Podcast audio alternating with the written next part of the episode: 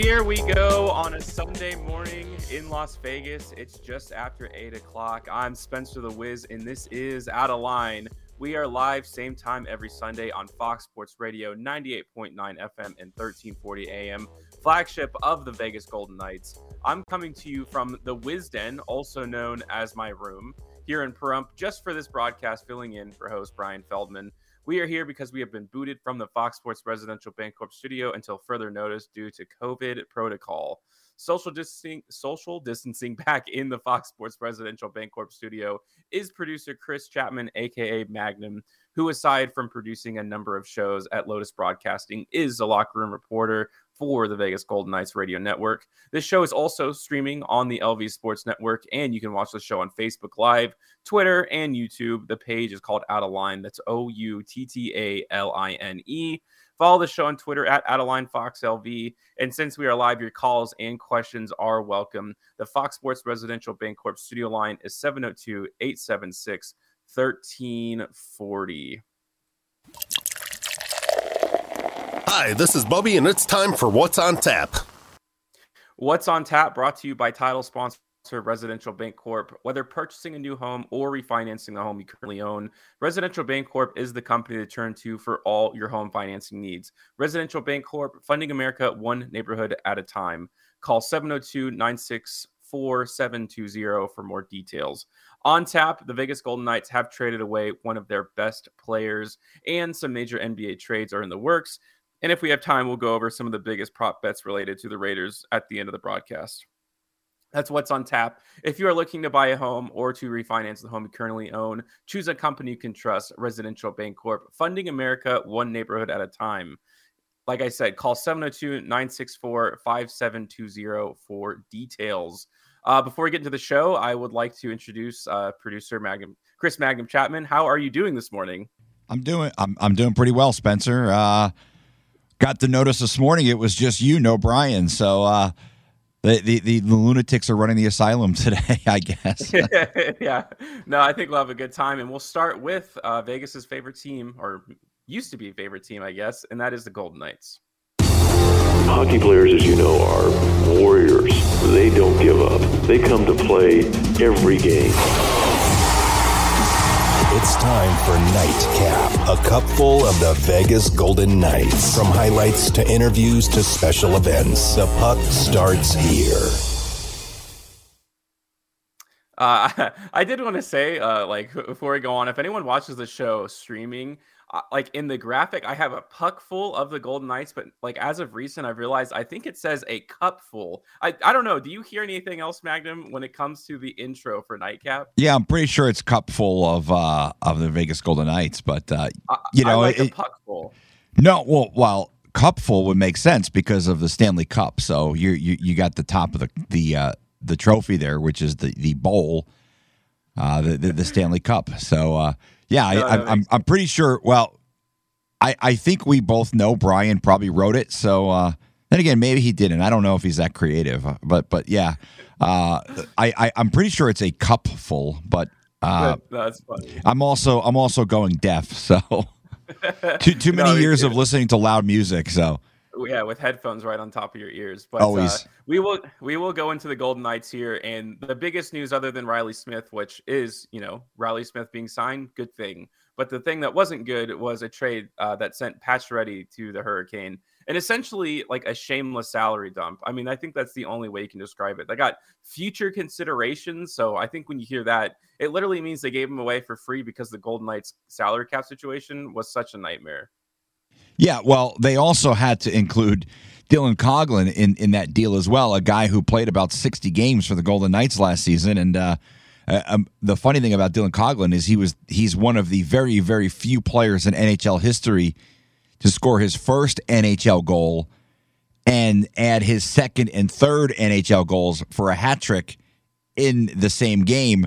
Uh, and I think he's only one of two defensemen in NHL history to do that. So, uh, a little Dylan Coghlan trivia. Uh, yeah, he, you know, the, the the salary dump is a good way to describe it.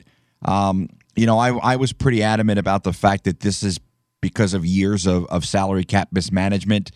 Uh, you know, you Spencer, the thing is, you cannot continue to add salary at the rate that the Golden Knights did and then not expect at some point to have to move it. I, I described it a lot like when I was 18 years old and I was in the mall and there was someone from Visa. Actually, I think I was on my college campus and there was someone from Visa signing people up for credit cards. And I was like, oh, cool. You know, well, let me get a credit card. And I was 18 and I got my credit card and it was a $1,000 limit. And in about six months, I had maxed it out. And that free money all of a sudden was not free money anymore. I had to pay it back. Plus, I had to pay interest back. Um, so, you know, that's pretty much what happened here. The Golden Knights maxed out their credit card. They had to pay interest, and now they have to start paying it back to get back under under the the the, the, the max limit there. So I, I, I think there's a couple ways to look at it. Look, Pacioretty was was hurt a lot last year. I know you're not the biggest Max Pacioretty fan, uh, so um, but but the thing is, at no matter what you think of Pacioretty or his play, you're taking away a guy who had 19 goals in only 39 games last year for the Golden Knights. So, um, you know, common sense would say he's probably at least a 30 goal scorer if he plays a full season. Probably more than that. Maybe a 35 goal scorer if he plays 78 games or if he plays 80 games. That type of production is hard to to make up. The good news for the Golden Knights is they should have a full season of Jack Eichel, and hopefully, fingers crossed, you have a full season of Mark Stone. And those two having full seasons with now Bruce Cassidy, you have to think that they can make up their production. But there's other moves here that you look at, and they traded away Evgeny Dadonov, who had 20 goals for this team, and they basically traded him for salary cap relief, picking up the contract of Shea Weber Last season, they trade away Marc Andre Fleury to the Chicago Blackhawks for nothing. So, if you're going to spend that much money, I think it's imperative that you have those players on your roster. Like the Pacioretty deal to me is is really the epitome of of mismanagement because we can go back to to the very first season of the Golden Knights before Max Pacioretty was on the team. They traded away a first, a second, and a third round pick for Tomas Tatar, who was on the team for four months.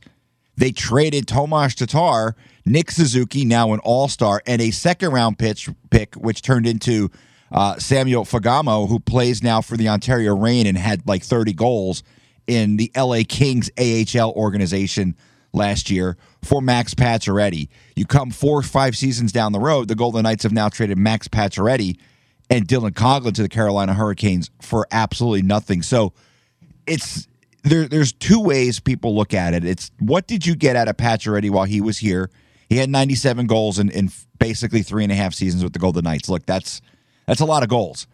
I think he also brought legitimacy to the franchise because he was the captain of the Montreal Canadiens. He was a star player in the biggest hockey market, maybe outside of Toronto, in the league, and he was more than willing to waive his no trade clause to come to Vegas. So he gave the franchise legitimacy in year two, and he scored 97 goals. But at what cost?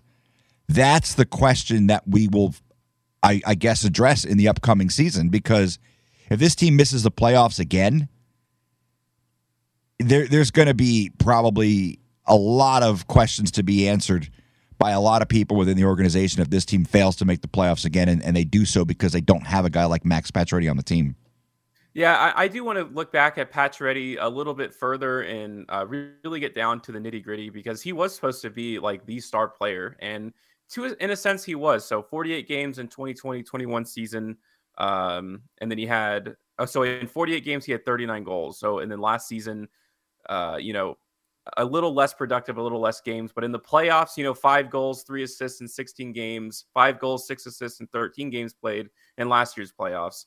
Did you ever feel, and maybe I'm wrong, and you know, like you said, I'm not, I was never the biggest fan of his. A lot of it had to do with health, but did you ever feel like he was there when they needed him the most? Because he was the guy who was supposed to be the star player to lead them to the Stanley mm-hmm. Cup. Make, make no doubt about it. He was supposed to be their star scorer. And I feel like he fell short a lot of the time. Well, I'll, I'll go back to the San Jose game, uh, game seven, the not a major game. Max Pacioretty did have a goal in that game, uh, so so that should have been the the the goal that that finished off the San Jose Sharks. Uh, but I I, I, he, he did score some big goals. I'm trying to think. Um, you know, I mean, obviously, the last time this team was in the playoffs and we we got to watch them play was was a while ago. Um, but I, I, I, mean, I think he had a, a couple of big goals. I'd say that the team in general underachieved in in in the time that he was there, and I'm and I'm not discounting making two Western Conference Finals. I mean, that's really impressive to do it back to back years. But at the end of the day, in those conference finals, like he he didn't score in the Montreal series. I mean, he was not good in that series, and that was a quote unquote Western Conference final or whatever you want to call it. It was a conference final. It was an opportunity to advance to the Stanley Cup final. Nobody really showed up in that series, though. The Dallas series, I, I can't recall him having any big goals in that series, but nobody showed up in that series. The only player who I can really remember showing up in the, in the Montreal series was Nick Roy. But I, I think in general it was a team issue because the San Jose series in, in season two, they should have won that game and they should have advanced to play the Colorado Avalanche in the second round. And Colorado was still in the upswing, so who knows what happens if the Golden Knights beat the Sharks in that in that series uh, in, in season two. Season three was the bubble. It's hard to really remember anything about the bubble other than the fact that they failed against a, a Dallas Stars team that they were leaps and bounds better than. And then last year they fail again in the conference final to the Montreal Canadiens, and then year five they don't make the playoffs. So my memory is a little foggy in terms of how many big goals he scored in the playoffs, just because I feel like the last two seasons have been a bit of a blur. I can tell you I don't recall him having any big goals against Montreal or Dallas. So um, if if that's going to be the barometer, then yeah, I, I would say there that he certainly did not show up in those games or in those series. Yeah, yeah, and I mean the biggest difference between the Golden Knights winning a Stanley Cup and not is their biggest stars not showing up in the biggest series.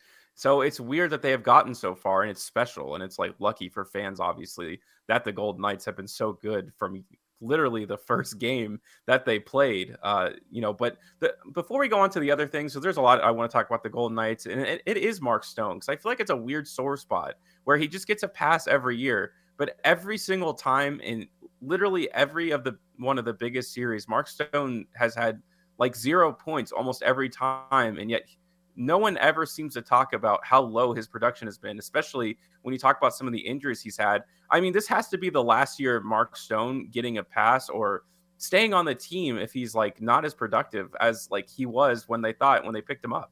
Well, yeah, for me, the big thing with Mark Stone will, will boil down to his health. Uh, he's coming off the back injury.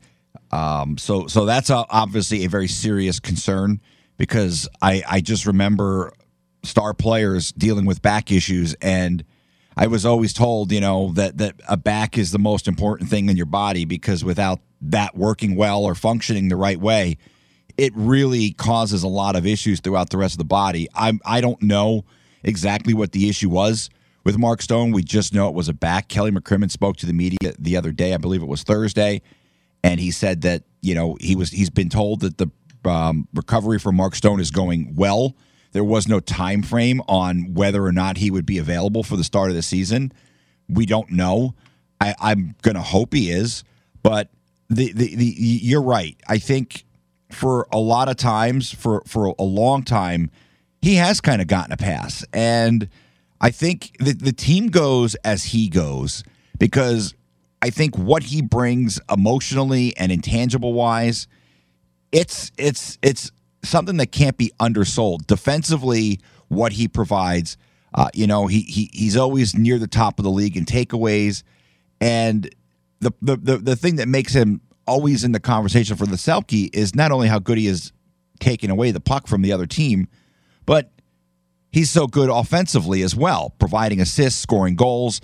Uh, you know, he he's the emotional leader of the team, but I feel like you're right. He he does kind of get a pass in that he he also hasn't produced the big time like he doesn't have that massive massive moment that you would have hoped you would have from him at this point where he scores a winning goal in a conference final in, in a game 6 to send them to to the cup final or puts them on the brink.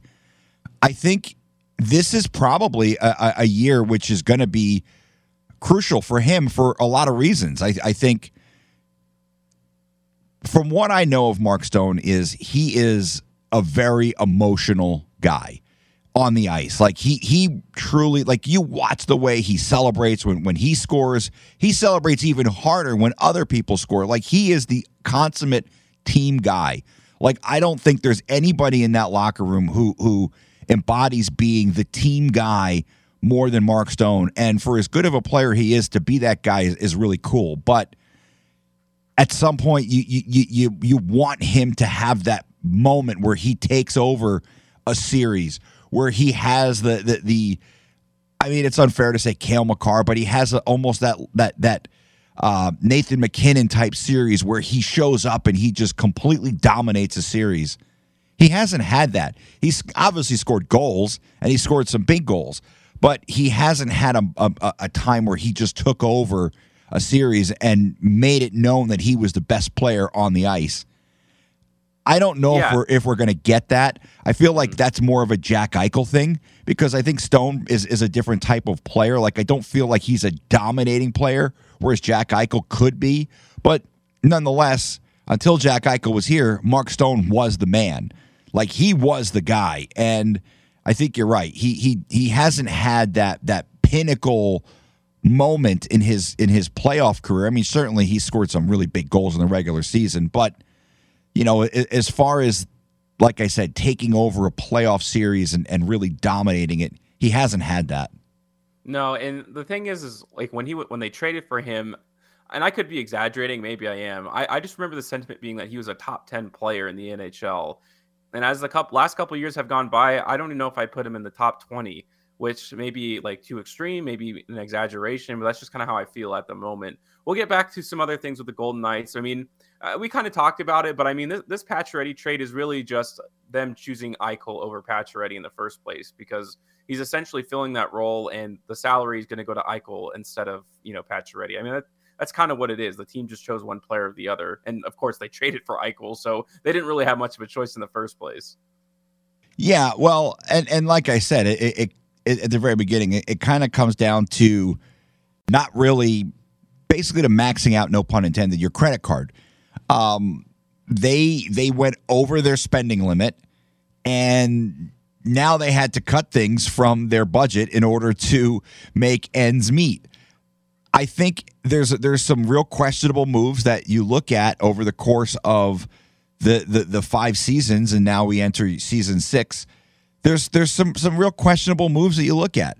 Like I I, I think certainly um, you know this is going to be one of them. I think when you when you sign Marc Andre Fleury to that extension after year one, that was kind of there, there, there really wasn't a reason to do that because he still had another year left on his deal. You could have you could have played him out and seen how it how it went. He made it clear he wanted to stay in Vegas. You know, at that point, I think you you, you could have maybe extended him halfway through season two. Like, and the it was the amount of money that they gave him seven million over three years, or or three years. I'm sorry, seven million AAV over three years um, you know, that was kind of the first, and and you know, you, you traded away some prospects. Obviously, um, Cody Glass was the first pick in franchise history in the entry draft. That clearly did not work out. Cody Glass probably not a full time NHL player. Maybe at some point he'll prove me wrong, but they they missed on that when there were certainly, unfortunately for them, there really weren't any great players that were drafted after Cody Glass. Like that, that draft will go down as as the Cale Makar draft and the three teams that passed on Cale Makar, uh, New Jersey, Philadelphia, and Dallas. That's their draft, and then of course Elias Pettersson went right ahead of uh, Cody Glass, but. Outside of Robert Thomas and Martin Necas, there there there really aren't any players. So at least with that, you kind of were like, okay, but maybe they should have looked at me. You know, the thing is, we'll never know what the negotiations with the Montreal Canadiens were, whether or not they were insistent on Nick Suzuki or if the Golden Knights refused to trade Cody Glass. Like, we will never know what that was. But I, I said at the get go when they made that trade, and, and it's not hindsight it sounds like it, but it's not. But I've been doing this for six years, covering the Golden Knights, and I said at the time, and I'll, I I will stand by it. And and obviously, I've now been affirmed. they should have traded Cody Glass instead of Nick Suzuki. Like that should have been the the guy that they traded.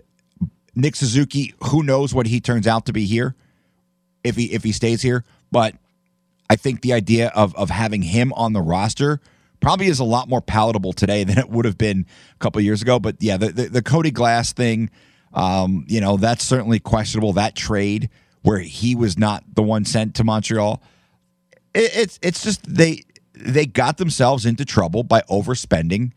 And at some point, you've got to pay the piper. There's there's the collection agency, and the Golden Knights are now in the phase where their their paychecks being garnished by the collection agency because they they haven't paid their bills. So it's we're we're going to see. We're we're this is a season in which there will be a lot of I would say um I'm trying to think of the right word, but if if expectations are not met, I think there will be a lot of changes at the end of this season if things do not go well this year because I don't, yeah, I, I, don't, I don't get the sense Bill Foley is being very patient right now. No, I don't think patient has been a word you would associate with the Golden Knights since year one. But I, I want to do one like little retrospective, like a small version of it, where yes, like it's easy to say that what they've done has not worked because they have no Stanley Cups out of it, but they've been so aggressive. They got into a Stanley Cup and two conference finals. So can you really say that this is a failure? Can you really blame the team for going all out for what three consecutive I would say going all out for three consecutive years now. You know, yes, it didn't produce a Stanley Cup, but like you would you never know. It's so hard to win a Stanley Cup. It's like almost impossible, like logistically, you know what I mean? So I hate yeah, you need a lot of luck. Stanley Cups or not. I, I hate judging teams just whether or not they win the championship because you can, I think you can think of a lot of failed like big threes, but I don't know. I think not a lot of teams have the opportunities to have these kinds of uh, like teams that could actually compete for one. So I wouldn't say it's been a failure, even though it seems to be falling apart at the seams right now. Yeah, I, I don't think failure is the right word to use either. I think there's a, there's a couple different ways to look at it. Look, if I'm a fan, you've been you've been spoiled for five seasons, and you make the the final in year one, which is maybe even though they didn't win it, is still arguably one of the most incredible moments in sports history. A franchise team, a bunch of castoffs, goes on to the to the cup final in arguably the sport that has the hardest trophy to win. That's that's that's pretty incredible. Year two, they go out and they get Mark Stone, they get Max Pacioretty, they get Paul Stastny, three guys who are established, legit NHL players. They're robbed in a playoff series in a game in which they should have won. Although I will say they should have won it in Game Six, and it never should have gotten to Game Seven. But that's neither here nor there. Season three is the bubble. They make the conference final. Season four is half the season with no fans. They make the conference final there as well. Look, in, in five seasons, you have been to three conference finals. That's incredible. That's really something that the fans should look at because I don't think the Seattle Kraken are a playoff team next year. Like you look at them, you're like, yeah, they're they're they're not a playoff team next year. And the way things are going, you don't even know if they're going to be a playoff team in year three.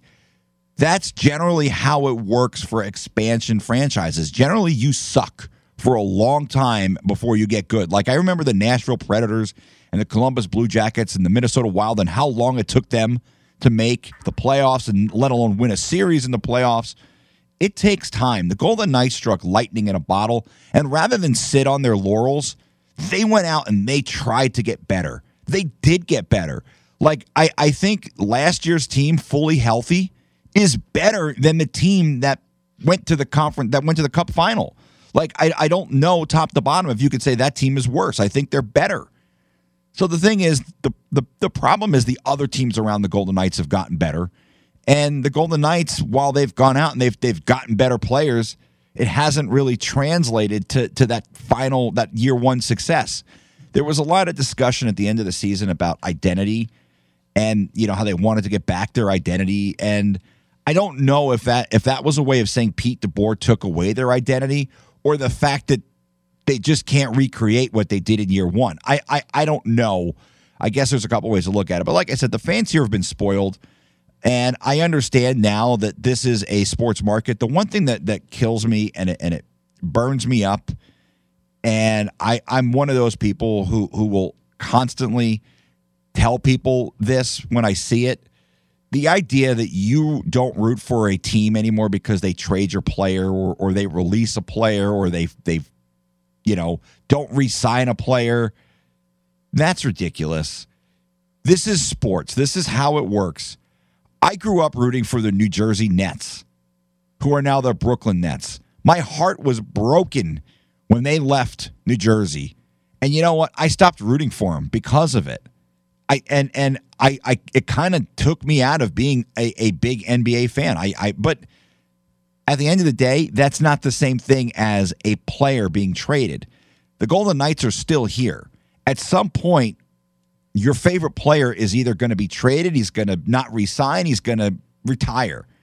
It's just the way it works. Sports is it, the, the the whole idea of loyalty in sports to me is one of those things that is overblown because there's no loyalty either on the player's end or on the management end. A perfect example of that was Johnny Gaudreau. He he eight years in Calgary. He was a 115 point guy. He wanted to go play in Philadelphia. That didn't happen. So rather than go back to Calgary, he went to Columbus, Columbus, Ohio. But in the same regard, at any point in his career, the Calgary Flames could have traded him. So the the, the loyalty is, is non-existent. It's about winning and that's all it's about. It's about winning. And if you don't win, then that, that that's the only thing that matters in sports. Like, sure, there's there's other side stories, but at the end of the day, the goal is to raise a Stanley Cup. And if the Golden Knights feel that they're going to be better by trading away Max Pacioretty, I don't know if that's how they really feel. I think it's probably like you said at the very beginning, we've got to shed salary. I don't know if they're done. I would I would anticipate that there's maybe another move coming. What it is, I don't know. I have an idea, but I'm not going to say it. Uh, but there there certainly are other moves that could be made, and and we'll see what they do. Um, you know, I, I think they they have to find a way to add another forward. I think that's that's paramount. They have to find a way to get Nick Roy and Keegan Kolesar re-signed. I think that's paramount as well. Um, and and obviously on the blue line, they got to get Nick Hague re-signed. So uh, there, there's there's some, some question marks. Here we go into week two of free agency. The Golden Knights are in a position where they'll be able to to, to fit guys under the cap, but there's still another forward short. And what they do, I don't know. I, I really like Evan Rodrigues, Played for the Pittsburgh Penguins, had a career year, but I think you look at his career numbers. Last season was a, was an aberration, but he was Jack Eichel's line mate at Boston University. Him and Jack Eichel played together with the Buffalo Sabres. There's a, there's a comfort level there with those two guys. That's a guy who I would look at to come in and maybe be my third line wing. I don't know what they're going to do, uh, Spence, but w- we'll see. Yeah. So um, the, the one thing I wanted to say, going back to your comment about you know the lightning in a bottle, I think you just have to be extremely careful with that. You can ask the the UNLV Runnin' Rebels. They've been trying to chase that high since 1980. I was negative 17 years old, and here we are today, and they just haven't really done anything since. So. Uh, I think that you're, you're never going to recapture, you know, what they did, and I think that if they try to, then they're going to doom themselves. Uh, okay, I one last thing on the Golden Knights because I did want to uh, mention this because it it could it could go horribly awry here. Things could start to get bad really quick, and especially when you consider all the picks they've given away, they've developed pretty much nobody since they've started the franchise, which is a really bad sign. But if it does go sour, do you still expect the uh, you know T-Mobile to be packed every single night, or were the fans coming just for the wins? Well, I think the I think there's a combination. I think a lot of people will still be there, but we started to see some some games last season where there wasn't a full house, and you know that could be for a variety of reasons. Who knows? Maybe COVID was was was still a thing. Uh, it still is a thing, unfortunately. But um, you know, I, I I think there will be a lot of people who who don't show up because I think whether they were protesting mask mandates or whether they were angry about you know whatever trading Marc Andre Fleury, maybe who who knows. But I I do think that this is now the point where you become a traditional city where you're not selling out every single game. Sure, in tickets sold, you're probably full but in terms of people actually showing up, I, I think we saw some some signs of that last season. And it was my big worry that that this is a bit of a fair weather town. And I think when the team's not doing well, and, and fortunately they even though they, they subtracted a bit, they should still be in the playoff mix. But I, I, I think it's unfortunate, and, and I, I hope that this doesn't turn into the case where you're you're you're, you're getting 13, 14,000 every single night because the team's not playing well. Look, this is your team, this is your city. Support them whether they're good or bad. I will always believe that. I mean, I've been massive sports fan as long as I can remember, and I was a I'm a diehard New York Jet fan. We had season tickets, and you know what? There were there were seasons where the Jets were winning four or five games a year, but we were certainly there for all eight games a season that we had. Um, you know, so so show up, support the team, whether they're good or bad. But I do think that this this could be a a, a, a season in which if the team is not good, that the attendance starts to decline.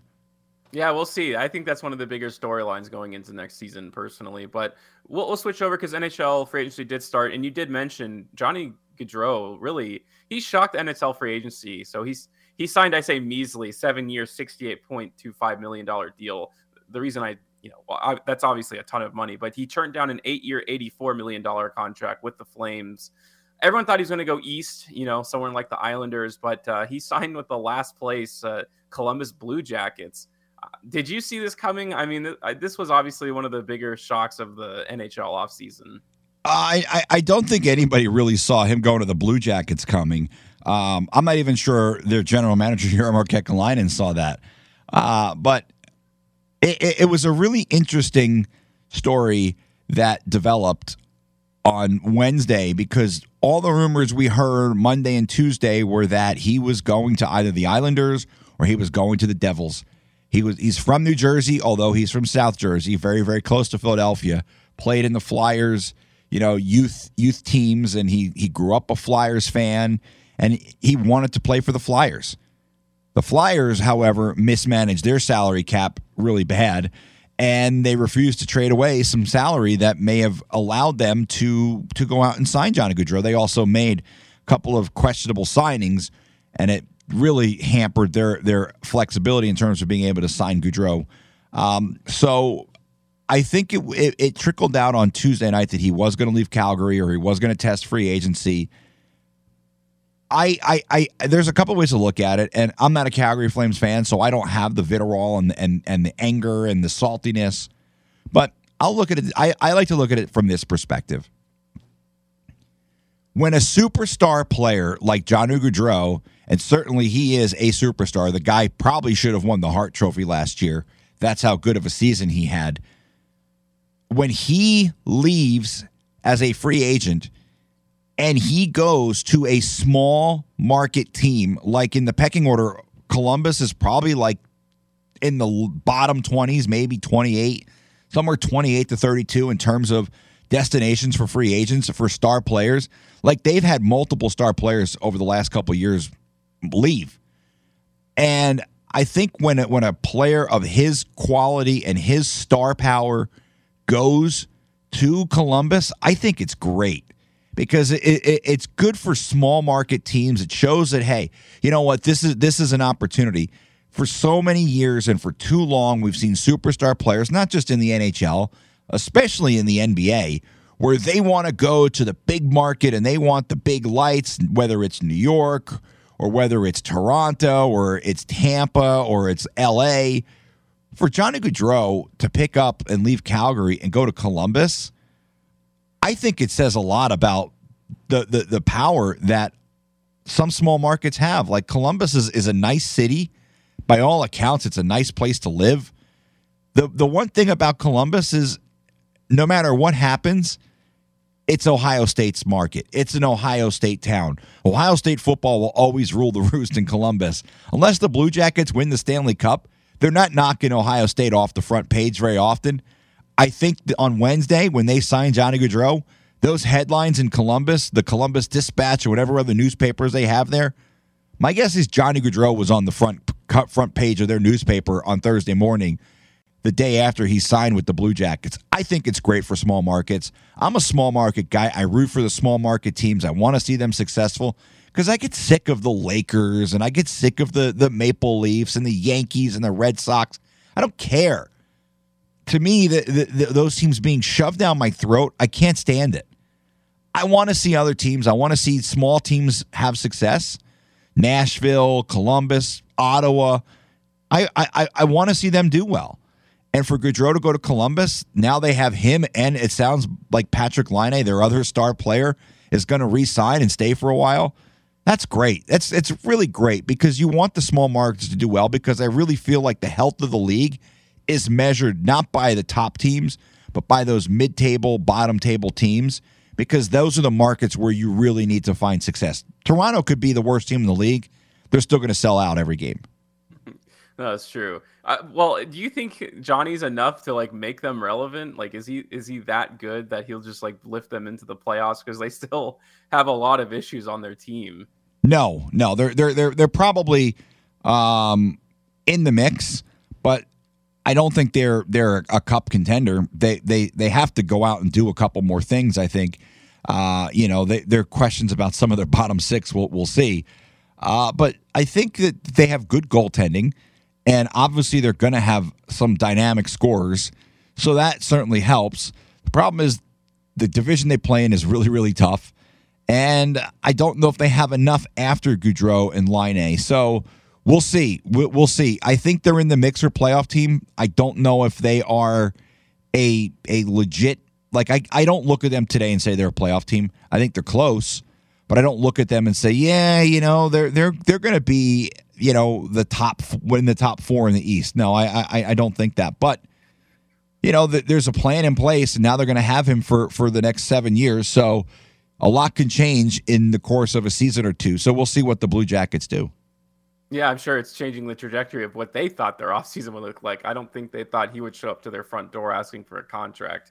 We'll uh, switch over to the NBA. There's been some big news, some big rumors more than anything else, but we'll start with DeAndre Ayton, which has been, I don't know, one of the more head scratching things I think of the NBA offseason. So the Indiana Pacers offered a four year, $132.9 million contract, uh, which the Suns did match. So, you know, he is a restricted free agent, meaning that they can the Suns can match anything, and then they get the contract. Uh, but really, the whole news has been that they're just going to flip him for Kevin Durant, who's also been a disgruntled star despite signing his extension last offseason to stay with Brooklyn for an extra four years. I mean, really, this has just been a mess, in my opinion. I mean, the, the whole thing is here is that even if DeAndre Ayton's well, he's going to sign this contract, this 132, because they didn't want to pay him. They didn't think he was worth max money, which is beyond me. He's like a top five center in the NBA, and that's just crazy that they are prioritizing someone like Chris Paul over DeAndre Ayton. But I don't know. It feels like it's going all wrong for the Phoenix Suns. Like, is that the okay? So they go to the finals and then they have the best record in the NBA the next year. Yes, they ended up, you know, flaming out against the Mavericks, which certainly was disappointing. But I, I don't know. This is the best the Phoenix Suns have been in my lifetime. And it feels like they're trying to do everything they can to blow it up. I mean, what what went awry for the Suns team and Devin Booker? Like, maybe they're not. Maybe this is the right move. Maybe getting Ayton and then trading him off for Kevin Durant is the right move, but it just doesn't feel right considering how organically they built their team. Yeah, it, it does feel a little a little odd. Um, you know, I, I I think the sad thing is I, I know that they went to the final just two years ago. I think that was a bit of a fluke. They had a lot of things go their way, and then they got absolutely you know, they, they, they, they, they unfortunately they lost to the Bucks last year. As you mentioned, they had the best record in the NBA. Did not translate to playoff success. I, I you know, there, there's always kind of been, and and I'm I like Chris Paul. I mean, obviously he's a he's a first ballot Hall of Fame player, but there's just something that seems to follow him around, and I I can't quite put my finger on what it is. Like he's a great player, but it seems like success for him and his teams are short lived. He's also nearing the end of his career. DeAndre Ayton is still a relatively young player. I would feel better building my team around DeAndre Ayton and Devin Booker than Chris Paul and Devin Booker because in a year or two, you may not have Chris Paul anyway. So it's now if you trade Ayton for Kevin Durant, and, and obviously you make that package, first of all, if I'm Brooklyn, I don't know if I want that because I think I, th- I as, as much as Durant has been disgruntled, I still think Kevin Durant is a guy who shows up and plays, whether or not he's happy or not. Like I don't think he's he's like the the other guy on his team who seems to not really have an interest in playing basketball. Um, and I think that guy is probably why Kevin Durant wants out.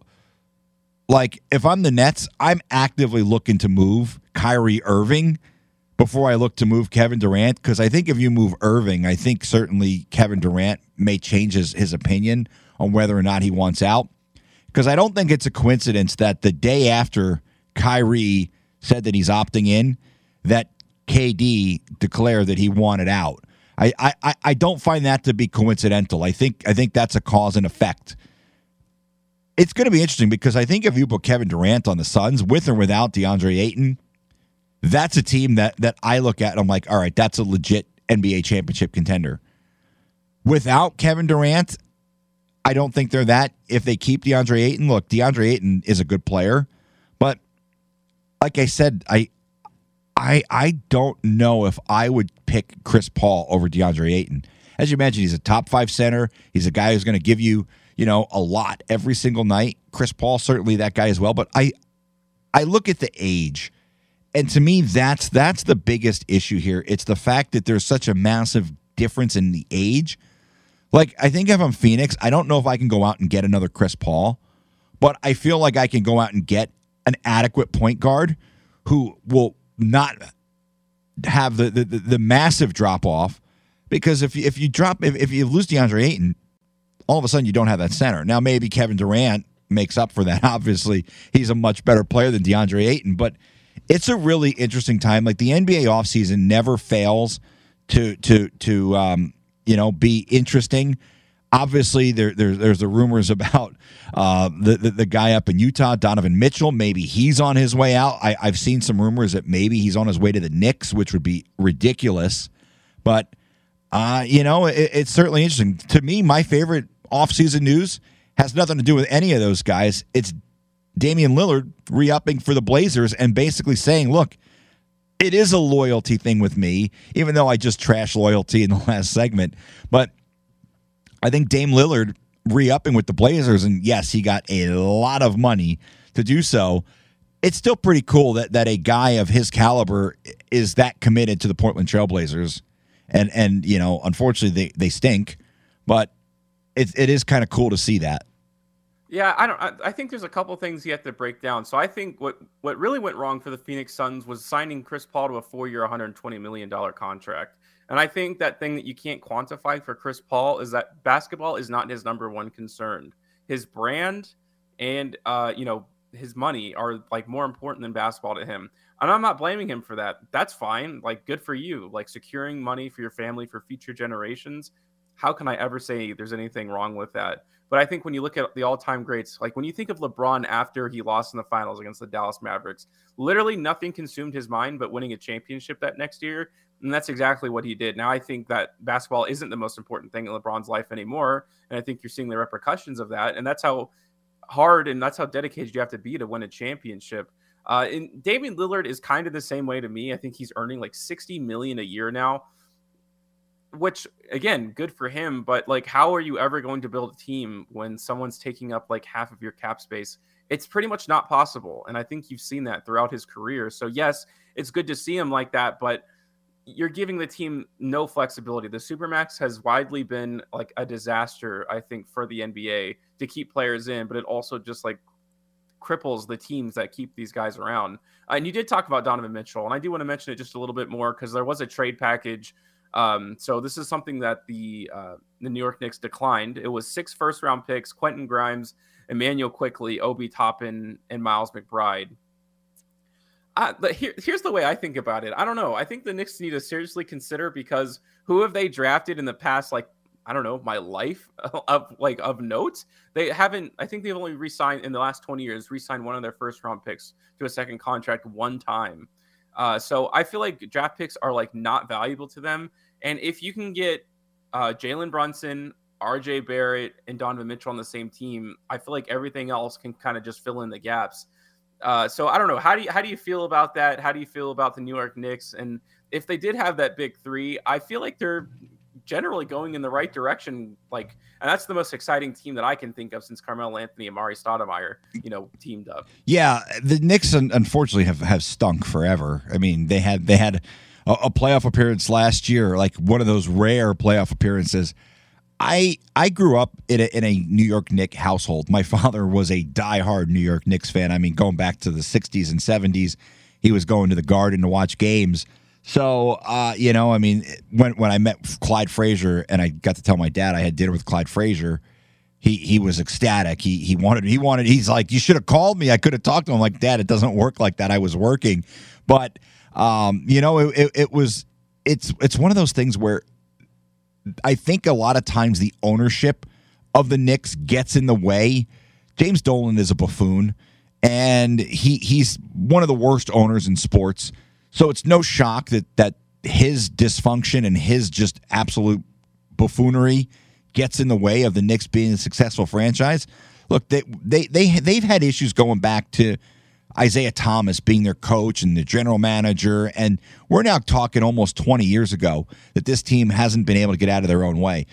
This is the mecca of basketball. For those who have not been to New York or have never seen a game at MSG or have grown up around New York City basketball, New York City basketball is is ridiculous. I think I think it's Showtime maybe that's doing a documentary about point guards that have come from New York City and just it's like if you're a point guard in New York City and you're a good point guard and you make the NBA, you you you get your marble statue at Rucker Park, you know. So for the Knicks to be as bad as they've been for as long as it's been, and some of my best friends are New York Knicks fans, and I see the struggle and the agony that goes along with it.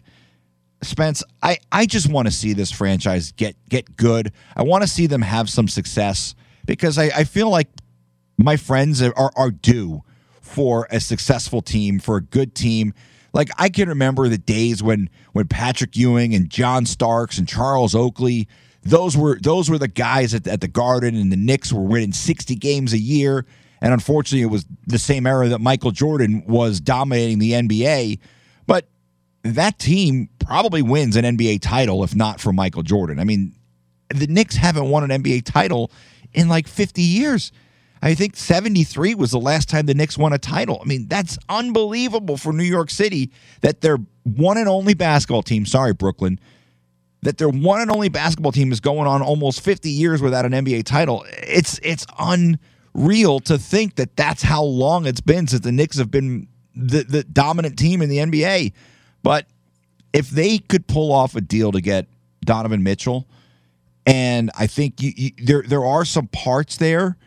Like I think RJ Barrett is, is a pretty good player, and, and it seems like the Knicks certainly are trying. I I if you're the Knicks, I think you have to do it. Like you said, draft picks are are completely irrelevant to this franchise. They've been so bad for so long that most of their draft picks flame out if you have the opportunity to get a guy like Donovan Mitchell, one who who I think is one of the most underrated players in the NBA, like you look at his numbers, his numbers are every bit as good as as Devin Booker's. They are literally almost exactly the same. And we put Devin Booker on a pedestal like he's one of the top 5 players in the league. Well, Donovan Mitchell is right there with him. He gets lost in the in the shuffle because of where he plays If you're the Knicks and you can get that guy, you absolutely have to go out and do it, Spence. Like there's zero doubt in my mind. If you're the Knicks, you you you make you trade whatever they want. I mean, obviously within reason, but you give if if it's six draft picks, give up the six draft picks. Who cares? It's the NBA.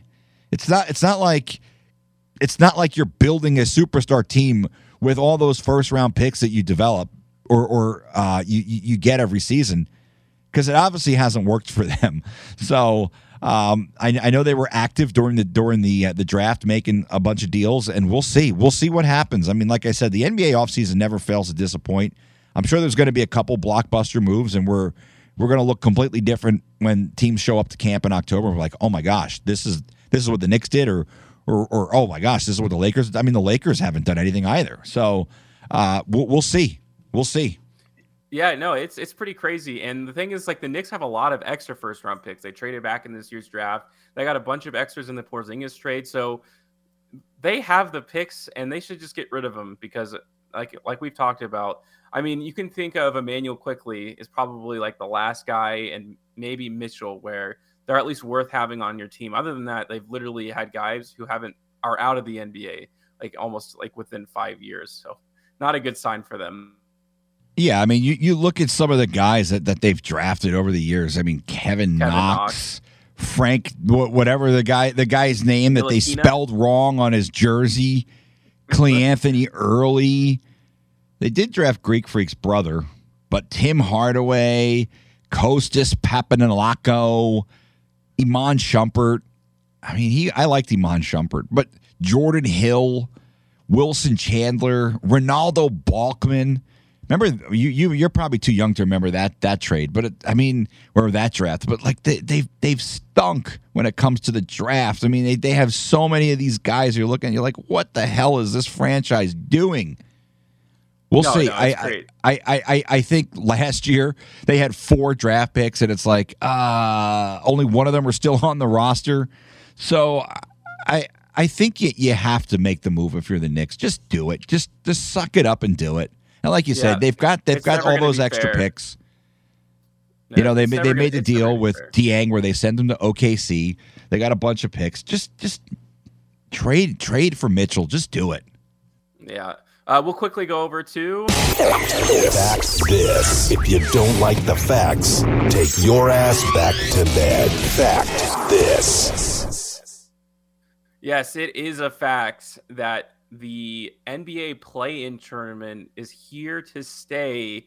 This comes to a bit of shock to some long NBA fans. Like it was implemented just for COVID to give some more teams a chance. But, uh, you know, after a couple seasons, I say, hey, we're keeping it around.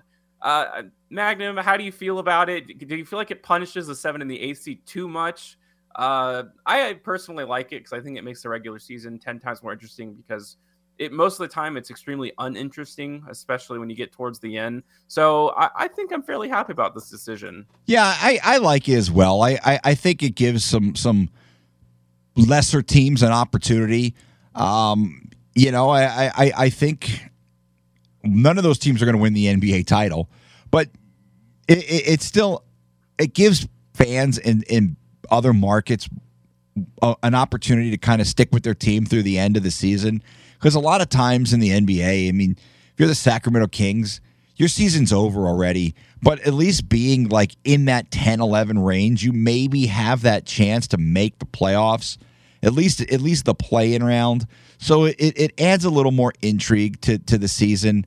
I think anytime you could do that in the NBA, because for the most part, the offseason is just, or the regular season is boring. So adding a little more intrigue to, to the regular season is always a good thing because like I said, it's like if you're if you're Sacramento or if you're Charlotte, you're never good enough. I mean the Kings were were once, but you're never you you- you're not good enough, at least in the recent future, to have that like second or third seed locked up by by March. But if you're in the mix, at least it adds a little intrigue and it gives you something to keep playing for. And the other thing is, it it, it kind of takes away the idea of tanking for some franchises as well. And I, I, I, I can't stand when teams tank.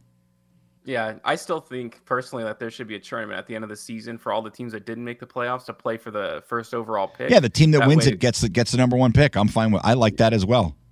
that would literally make any team who didn't make the playoffs as competitive as humanly possible, and it punishes you for being bad. But that's a story for another time. I we do have a couple minutes, and I do want to go over some of my favorite prop bets that I've seen here.